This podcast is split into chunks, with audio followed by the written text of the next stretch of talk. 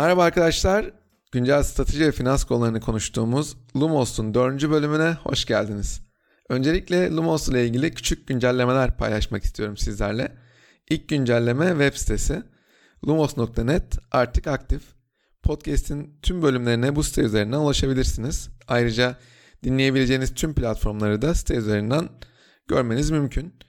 İkinci güncelleme ise sosyal medya hesapları. Lumos'un artık kendine ait Instagram, Twitter ve Facebook hesapları da bulunuyor. Eğer başarabilirsem ki başaramama ihtimalim yüksek bu hesaplardan aktif olarak paylaşımlar yapmayı planlıyorum önümüzdeki dönemde. Son güncelleme ise Lumos'un artık bir blogu var. Podcastleri hazırlarken verdiğim referansları görebileceğiniz, görsellerle desteklediğim blogu da Medium üzerinden okuyabilirsiniz. Lumos'un ilk üç bölümünde sırasıyla Google, Koti ve PayPal konuştuk. Bu bölümün şanslı şirketi ise biraz daha tanıdık Spotify olacak. Bu hafta cevap bulmaya çalıştığımız soru şu. Spotify neden podcastlere bu kadar yatırım yapıyor? Daha önceki bölümleri dinleyenlerin aşina olacağı şekilde öncelikle streaming müzik dünyasının dinamiklerini anlamaya çalışacağız beraber. Burada artan rekabeti ve müzik stream servislerinin video stream servislerinden nasıl ayrıldığını anlamaya çalışacağız. Daha sonrasında Spotify'ın 2019 finansallarına bir bakıp dikkat çekici metriklerden, büyüme potansiyelinden ve yaşadığı temel problemlerden bahsetmeyi planlıyorum. Son olarak da Spotify için podcast yatırımları ne anlama geliyor, bundan sonraki hamlesi ne olabilir gibi sorulara cevap verip podcast'i bitirmeyi planlıyorum. Hadi başlayalım. Streaming müzik piyasası son yıllarda hızla büyümeye devam ediyor. Hayatımıza kattığı bir konfor var akıllı algoritmalar tarafından şarkılar öneriliyor. Bir taraftan bir sürü kullanıcının ürettiği listelere ulaşabiliyoruz. Müzik dinleme alışkanlıklarımız tamamen değişmiş durumda. Spotify ya da Apple Müzik gibi servisler yasa dışı olan uygulamalara karşı olan savaşı kazandılar. Aynı zamanda kendi çaplarında tüm sınırları da ortadan kaldırdılar. Eskiden bağımsız şirketlerin yaptığı albümlere ulaşmak için yoğun çaba sarf ettiğimi hatırlıyorum ben kendi adıma. Bugün Spotify ya da Apple Music gibi servisler yardımıyla en kıyıda köşede kalmış albümlere bile kolaylıkla ulaşabiliyorum. Ya bu bir Spotify ya da Apple Music reklamı değil ama bu gerçek. Cep telefonu, akıllı saat, tablet, bilgisayar demeden tüm akıllı cihazlarda bu servisleri kullanabilmek benim için oldukça pratik. Rakam seven dinleyiciler için şimdi biraz sektöre bakalım. Ne yazık ki tam olarak kaç adet ücretli müzik streaming servisi üyeliği var bilinmiyor. Ancak Media Research'te yayınlanan bir analiz var. Ben bu analizi baz alacağım. Bu analize göre yaklaşık 350 milyon ücretli müzik streaming servis üyeliği bulunduğu söyleniyor. Spotify'ın Şubat ayının başında 2019 yılının finansal sonuçlarının açıklamasından dolayı en güncel rakamlarına ulaşmak mümkün. Bu sonuçlara göre aktif Spotify'ın premium abonelik sayısı yaklaşık 124 milyon. Yani yaklaşık %36'lık bir pazar payı var Spotify'ın. Büyüme rakamlarına baktığımızda da son 4 yılda her yıl premium abone sayısını ortalama %29 arttırıyor. Spotify'ın ücretsiz aboneleriyle beraber toplam abone sayısı ise 271 milyon. Belki bu noktada merak edenler olabilir. Netflix'in ücretli abone sayısı da 167 milyon civarı. Bu rakamların oldukça büyük olduğunu farkındayım ben kendi adıma. Ancak size şirketin hali hazırda hizmet verdiği ya da hizmet vermeyi planladığı bölgelerde 3 milyardan fazla akıllı telefon olduğunu söylesem 271 milyon hala çok büyük olduğunu düşünür müydünüz? Açıkçası ben o düşünceyi bıraktım. Spotify'ın potansiyeline bakınca hala gidebilecek çok yolu var görünüyor. 2019'un Kasım ayında Spotify CEO'su ve ortak kurucusu Daniel Ek Invest Like the Best podcastine konuk olmuştu. Spotify'ın gelecek vizyonu adına önemli ipuçları barındırıyor bence bu podcast. Şiddetle dinlemenizi tavsiye ederim.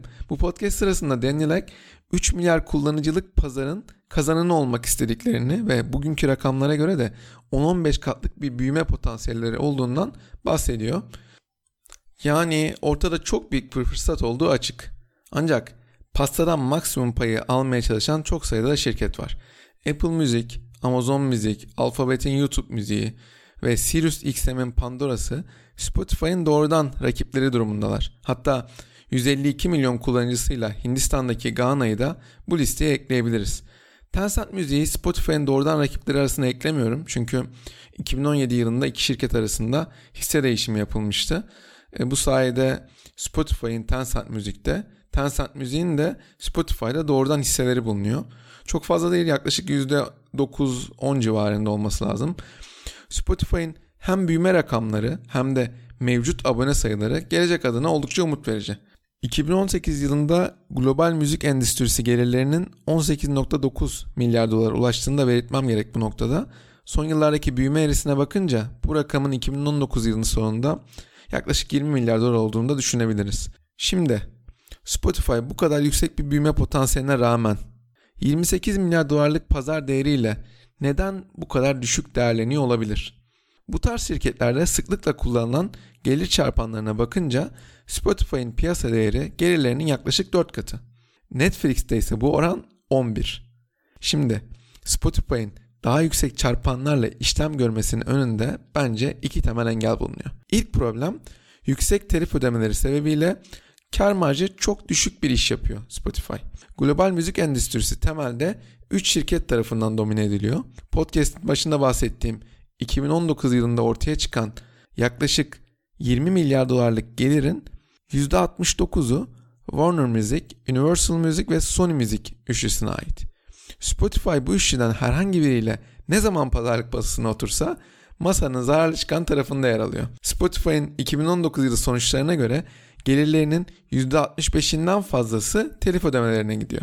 Yani temelde çok düşük kar marjına sahip bir işten bahsediyoruz zaten. Hatta biraz daha detaya girdiğimizde %25'lik bir brüt kar marjından söz edebiliriz. %25'lik brüt kar marjı da şirketin diğer operasyonel giderlerini hesaba katınca uçup gidiyor. Evet ilk problem telif ödemeleri kaynaklı çok düşük kar marjı. İkinci problem ise rekabet her geçen gün artarken Spotify'ın bu rekabette farklılaşabileceği alanların çok sınırlı kalması. İlk bakışta Spotify'ı streaming müzik piyasasının Netflix olarak görebilirsiniz. Ancak arada çok temel bir fark var. Son kullanıcı olarak birden fazla video stream servisine üye olmak tercih edilebilir bir durum. Örneğin Netflix üyeliğiniz var. Aynı zamanda büyük bir Star Wars fanısınız. Sadece Mandalorian izlemek için bile Disney Plus üyeliği başlatabiliyorsunuz. Bu sayede sadece 3 ay gibi kısa bir sürede Disney 30 milyon kullanıcıya ulaşabiliyor. BMO Capital Market analisti Dan Salman'a göre Netflix'in 2020 yılında içerik üretmek için ayırdığı bütçe yaklaşık 17 milyar dolar. Bu kadar başarılı orijinal içeriğe tek bir platform üzerinden ulaşabilince kullanıcıların sisteme bağlılığı da maksimum seviyeye çıkıyor.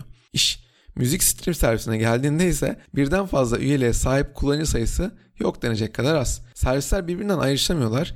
Kullanıcılar çok hızlı bir şekilde bir servisi bırakıp diğerine başlatabiliyor.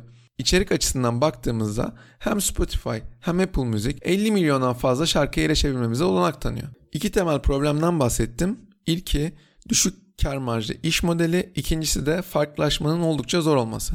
Bu iki temel problemin dışında kafamı kurcalayan bir nokta daha var. Spotify'ın premium abonelerin yarattığı gelir. Reuters'ta yayınlanan analize göre Spotify'ın premium abonelerinden bazıları ya hiçbir şey ödemiyor ya da indirimli ücret ödüyor. Örneğin Spotify bazı dönemlerde yeni kullanıcılar için 3 ay bizden isimli bir kampanya yapıyor. Ayrıca öğrenci üyelikleri var, aile üyelikleri var. Bu üyeler normalden oldukça düşük ücretlere premium abone oluyorlar. Buna takılıyor olmamın sebebi şu. Spotify'ın premium abone sayılarının artışıyla gelirlerinin artışı aynı oranda görünmüyor. Belki de bu sebeple Spotify çeyrek sonuçlarını yayınladıktan hemen sonra hisseleri yaklaşık %4 oranında düştü. Ama şirketin uzun dönemde bu kullanıcılardan çok daha fazla gelir ede, edebilmesi de ihtimaller dahilinde. O yüzden bu problemin görece daha önemsiz olduğunu söyleyebilirim. Peki bu problemlerle ilgili Spotify'ın oyun planı nedir?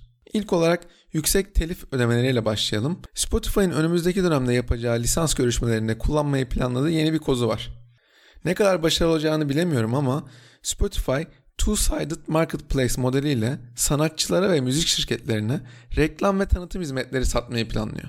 Spotify'ın kullanıcıların dinleme alışkanlıklarına göre elinde tuttuğu çok büyük bir veri var. Ve belirli kullanıcılara sponsorlu öneriler yaparak en azından kar marjını biraz daha arttırmayı planlıyor. Şimdi ikinci problem neydi? Spotify rakiplerinden ayrışamıyordu. Başta sorduğumuz soruyu tekrar soralım kendimize. Spotify podcastlere neden yatırım yapıyor? Şimdi bu soruya cevap verme zamanı. Spotify 2019 yılının Şubat ayında Crime Town, Startup, Reply All gibi popüler podcastlerin yapımcısı Gimlet Medya'ya ilk yatırımını yapmıştı. Bedel bonuslarla beraber yaklaşık 230 milyon dolardı. Gimlet Medya benim takip etmeye bayıldığım birçok podcast'in de üreticisi. 2014 yılında kurulmuştu Alex Bloomberg ve Matt Lever tarafından. Hatta kuruluş hikayesini de Alex Bloomberg kendi Startup isimli podcastinde anlatıyor. Oldukça güzel. Yine şiddetle tavsiye ederim dinlemek isteyenler için. Gimlet Medya'nın podcast ekosisteminde içeriği paraya dönüştürme konusunda başarısı tartışılmaz. Homecoming isimli bir podcastleri var. Amazon Prime tarafından TV'ye aktarıldı. Onların çok daha geniş kitlere ulaşmasına yardımcı oluyor. Ayrıca podcast yapımcılarına da reklam harici yeni bir gelir kaynağı yaratıyor aslında. Spotify'ın podcast yatırımları Gimlet Media ile sınırlı kalmadı. Yine 2019'un Şubat ayında podcast hosting platformu Anchor'ı bonuslarla beraber yaklaşık 170 milyon dolar bedelle satın aldı. Anchor'ı podcast dünyasının YouTube olmayı hedefleyen şirket olarak tanımlamak istiyorum ben kendi adıma. Video içerik üreticileri için yaptıkları videoları ücretsiz olarak YouTube'a yükleyip izleyicileriyle ulaştırmak oldukça sıradan bir durum.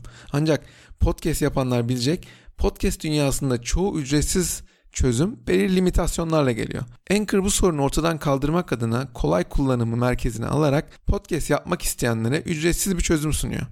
YouTube'da olduğu gibi yüklediğiniz podcastlerin belirli bölümlerine reklam ekliyor Anchor. Bunun üzerine bir gelir modeli oluşturmuş durumda. Spotify tarafından paylaşılan bilgiye göre şu an yeni üretilen podcastlerin tam %40'ı Anchor üzerinden dağıtılıyor. Spotify'ın 3. podcast yatırımı da 2019 yılının Nisan ayında geldi. Gizem ve suç temalı toplam 20'den fazla podcast serisine sahip olan Parcast, bonuslarla beraber 65 milyon dolar bedelle Spotify tarafından satın alındı. Parcast benim çok da ilgi duymadığım türde podcastler üretiyor. Ancak birleşme sonrası üretilen içeriklerin artışına ve popülaritesine bakılırsa Spotify'ın başarılı bir yatırım yaptığını söyleyebiliriz bu anlamda da. Gimlet Media, Anchor, Parcast. Bunlar sonrası dördüncü hamle aslında puzzle'ın yavaş yavaş tamamlandığını hissettiriyor bana. Spotify dördüncü podcast yatırımını 2020 yılının Şubat ayında yaptı.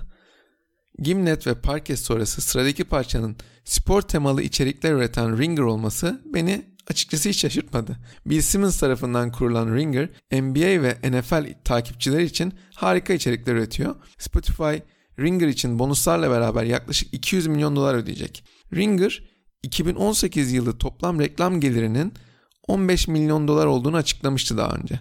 Ayrıca ayda 100 milyondan fazla Ringer podcast'i dinlendiğini bildirmişti. Peki bu noktada soru şu.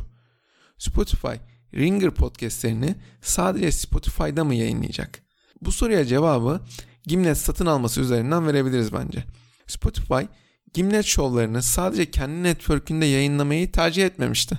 Bunun yerine Reply All gibi başarılı podcastlerine özel bölümler yapıp bunları sadece Spotify'da yayınladı ya da Gimlet Akademi gibi yepyeni Spotify'a özel seriler oluşturdu. Bu noktada benim tahminim yine Ringer için Spotify'a özel seriler yapacak ama eski serilerinin tüm kaynaklardan yayınlanmasına devam ettirecek.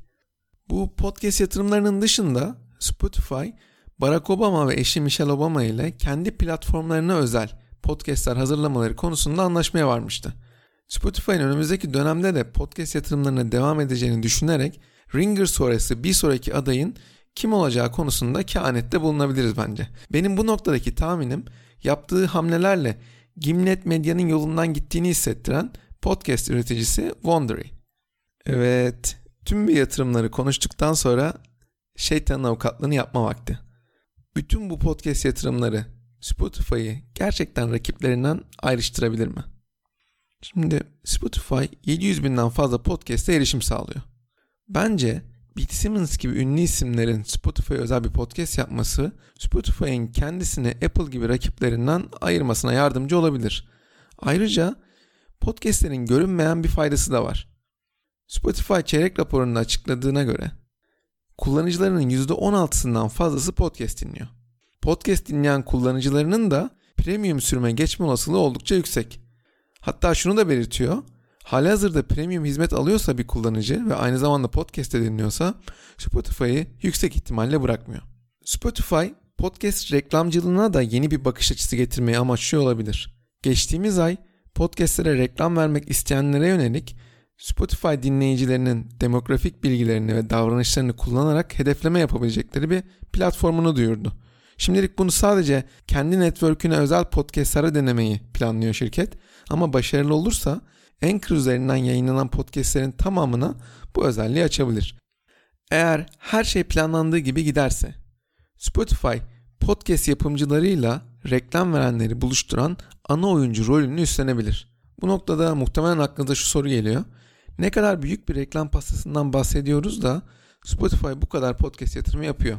E-Marketer sitesinde yayınlanan araştırmaya göre 2020 yılında Amerika'da yaklaşık 860 milyon dolarlık bir podcast reklam pastası olması bekleniyor. 2021 yılında da bu rakam 1 milyar dolarları bulacak.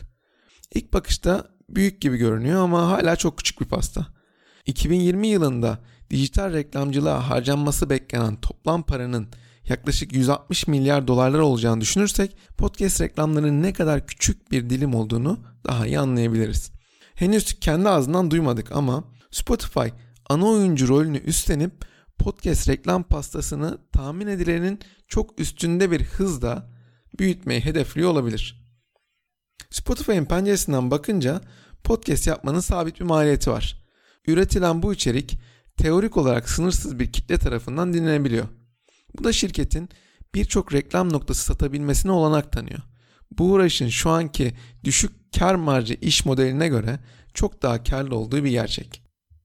Yavaş yavaş toparlamak gerekirse streaming müzik piyasası son yıllarda hızla büyüyor. Spotify'da bu büyüyen pazarın en önemli oyuncusu konumunda. Her ne olursa olsun Spotify'ın hem normal hem de premium abone sayısını her yıl yaklaşık %30 arttırması benim için en önemli metrik konumunda. Kendisini rakiplerinden farklılaştırmak adına podcastlere yaptığı yatırımların çok mantıklı olduğunu düşünüyorum ben kendi adıma. Kendi içinde hızlı büyüyen podcast kategorisini merkeze alarak büyümek Spotify'ın Apple, Amazon, Google gibi rekabette doğal avantajları olan rakipleri karşısında oynayabileceği en iyi koz gibi görünüyor. Bütün bunları anlattıktan sonra stream müzik servislerinin müzik dünyasındaki gelir paylaşımını daha adil hale getirmesi en büyük dileğim. Teoride seçimlerimizde tamamen özgürüz. Ancak hazır listeler yardımıyla ya da öneriler üzerinden dinlediğimiz şarkıların ne kadar manipüle edildiğini hakkında hiçbir fikrimiz yok. Şimdilik bu noktayı görmezden gelerek podcast'i kapatıyorum. Haftalık olarak yayınlanan Lumos'ta Spotify, Apple Podcast ya da dinlediğiniz platform üzerinden abone olabilirsiniz. Haftaya görüşmek üzere.